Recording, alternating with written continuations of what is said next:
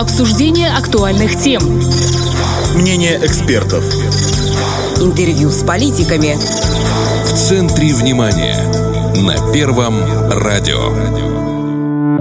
17.30 – это в центре внимания на Первом радио. В студии Наталья Кожухарь. Здравствуйте.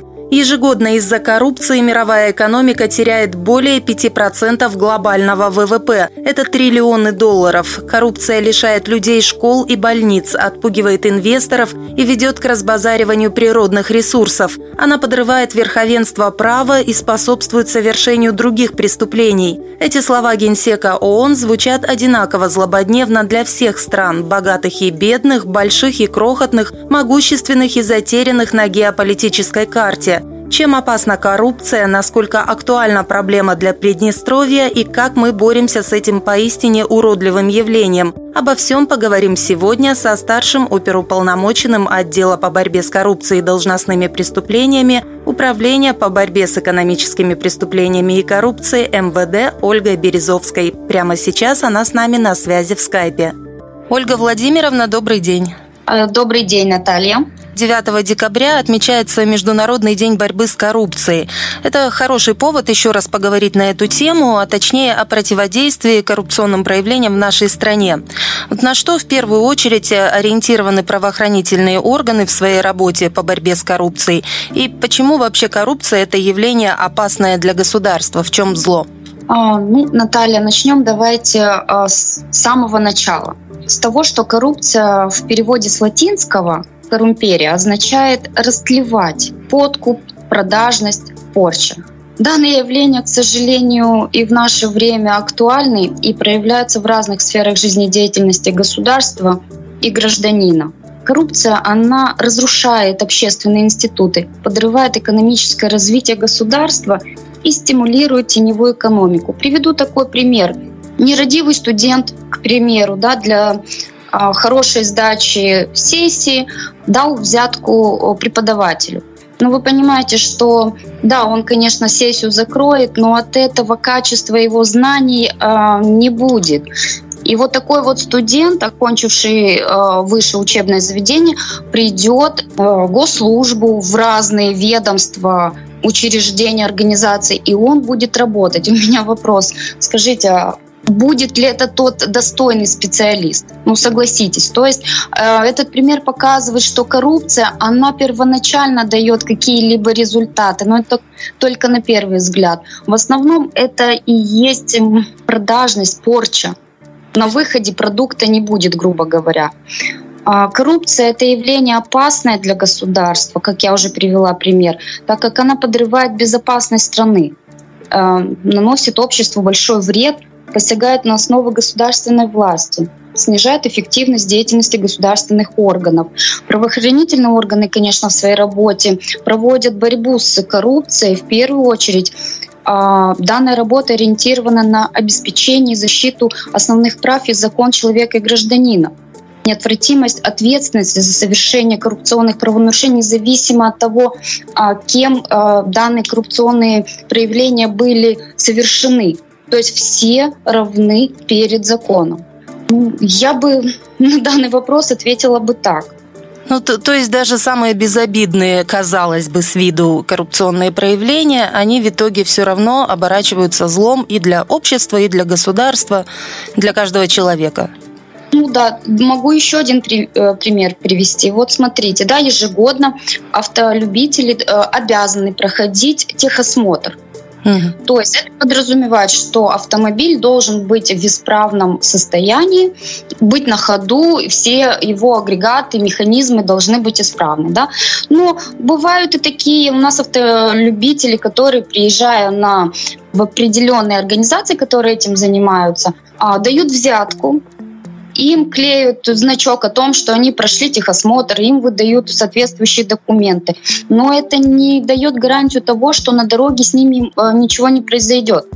Понимаете, то есть автомобиль может быть неисправен, он может совершить ДТП, могут пострадать люди. То есть это как развитие такое может быть. Вы посмотрите последнее время, а, что у нас творится на дорогах, сколько аварий. И вопросы первые, это техническому состоянию автомобиля. И когда сотрудники правоохранительных органов начинают э, разбираться, есть такие моменты, которые именно в этой сфере вот, э, есть нарушения. То есть это зло в любом случае. Ну, тут, тут уже даже не только о моральном э, вреде идет, вот, э, что касательно техосмотра, а уже об угрозе жизни прямой. Конечно, я поэтому и привела этот пример. А какого рода нарушения законодательства в этой сфере чаще всего фиксируются? В какой области? Ну, вообще, каковы результаты работы по борьбе с коррупцией вот в этом году? Год уже почти на исходе, можно какие-то итоги подвести? Ну, вы знаете, э, надо сказать, что наиболее распространенное коррупционное преступление является взятка взятка может быть не только деньгами э, дана, но и другими материальными и нематериальными благами. А с января текущего года по октябрь э, у нас статистика такая, что сотрудниками подразделения БЭП выявлено и задокументировано 6 фактов получения и дачи взятки. Да, цифра небольшая, но поверьте, что за этой цифрой а, скрыта колоссальная работа сотрудников. То есть не так просто выявить. Не все граждане, к сожалению, а, дающие взятку, да, сообщают о том, что они дают взятку. Я бы сказала, также... не один гражданин, давший взятку, да, вряд да. ли скажет об этом органам. Да, так, так же само, как и гражданин, получающий взятку, он, он также не распространяется. Это один момент. Второй момент. Вы понимаете, что в наше время очень распространены э, гаджеты, всевозможные технические средства, которые затрудняют нам работу. То есть а, данные люди, они тоже с, э, хитринкой, ну, мы как бы стараемся не отставать от них, но тем не менее, э, я еще раз скажу, что работа э, с нашими сотрудниками оперативными ведется колоссальная. Ну, то, есть через тот же гаджет раз скинул денежку на карточку там сестре, свату, брату, и, и все, и невозможно. Конечно, конечно. Поэтому, знаете, цифры не всегда дают э, ответы или показывают нашу работу, к сожалению. А, но мы стараемся. Безусловно. Мы стараемся, мы стараемся, потому что мы понимаем, что в первую очередь это подрывает авторитет а, госорганов и госслужащих в первую очередь. Ну и, соответственно, это наносит непоправимый ущерб экономический, я сказала, нашему республиканскому бюджету, местным бюджетам. То есть мы стараемся работать в, в этом направлении, и наш отдел непосредственно нацелен на это. А вот э, что касается, вы упомянули об органах да, государственных, у нас только физические лица несут ответственность за коррупционные действия или юридические тоже можно привлечь? А, ну, я вам сначала, знаете, классически отвечу. А, согласно нашего законодательства, а, граждане ПМР, иностранные граждане, граждане без гражданства, они несут ответственность за совершение коррупционных правонарушений, таких как уголовная, административная ответственность, гражданско-правовую, дисциплинарную. То есть в зависимости от того объема преступления, которое было совершено, и, как, и какой урон нанесен преступлению авторитету, например, если это мы говорим о госслужащих, да, а, вот. А что касаемо юридических лиц, вы знаете, очень интересная такая, я бы хотела зачитать вам выдержку из закона о противодействии коррупции.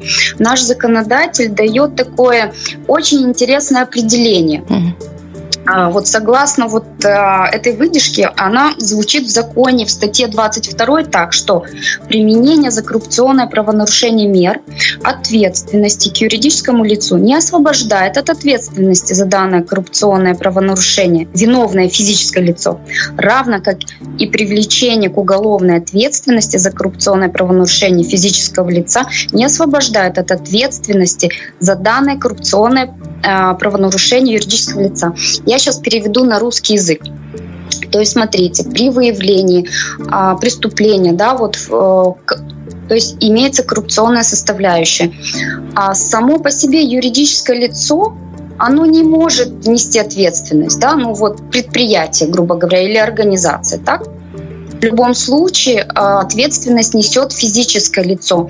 И мы, а, например, при возбуждении уголовных дел в постановлении мы расписываем, например, руководство ООО, грубо говоря, «Смайлик» в лице директора Иванова Ивана Ивановича. И а, в описательной части мы расписываем то преступление, которым им было совершено. Угу. И уже э, в постановочной части мы указываем, что, например, э, возбудить по материалам следственной проверки уголовное дело в отношении Иванова Ивана Ивановича. То есть а, в любом случае ответственность несет юридическое лицо. Но на предприятие мы возбудить, например, уголовное дело, да, если мы об этом говорим, мы не можем.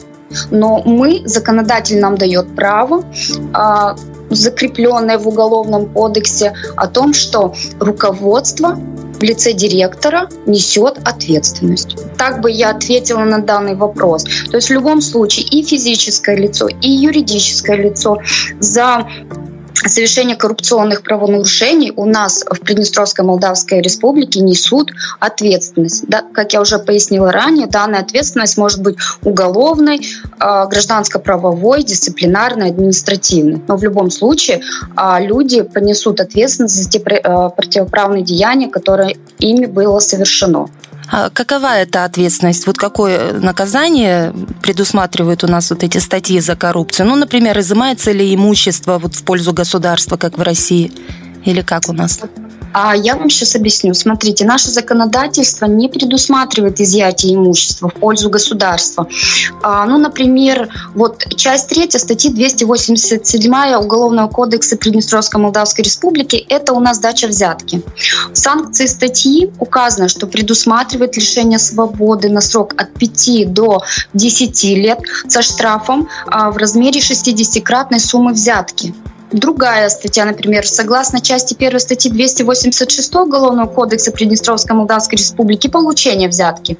Санкция статьи предусматривает э, наказание в виде штрафа в размере в 25-кратной сумме э, получения взятки с лишением права занимать определенные должности или заниматься определенной деятельностью на срок от трех лет либо лишением свободы на срок от трех лет, но со штрафом в размере 20-кратной суммы взятки. То есть судом принимается решение в отношении нерадивых граждан а, с учетом их содеянного и объема причиненного ущерба.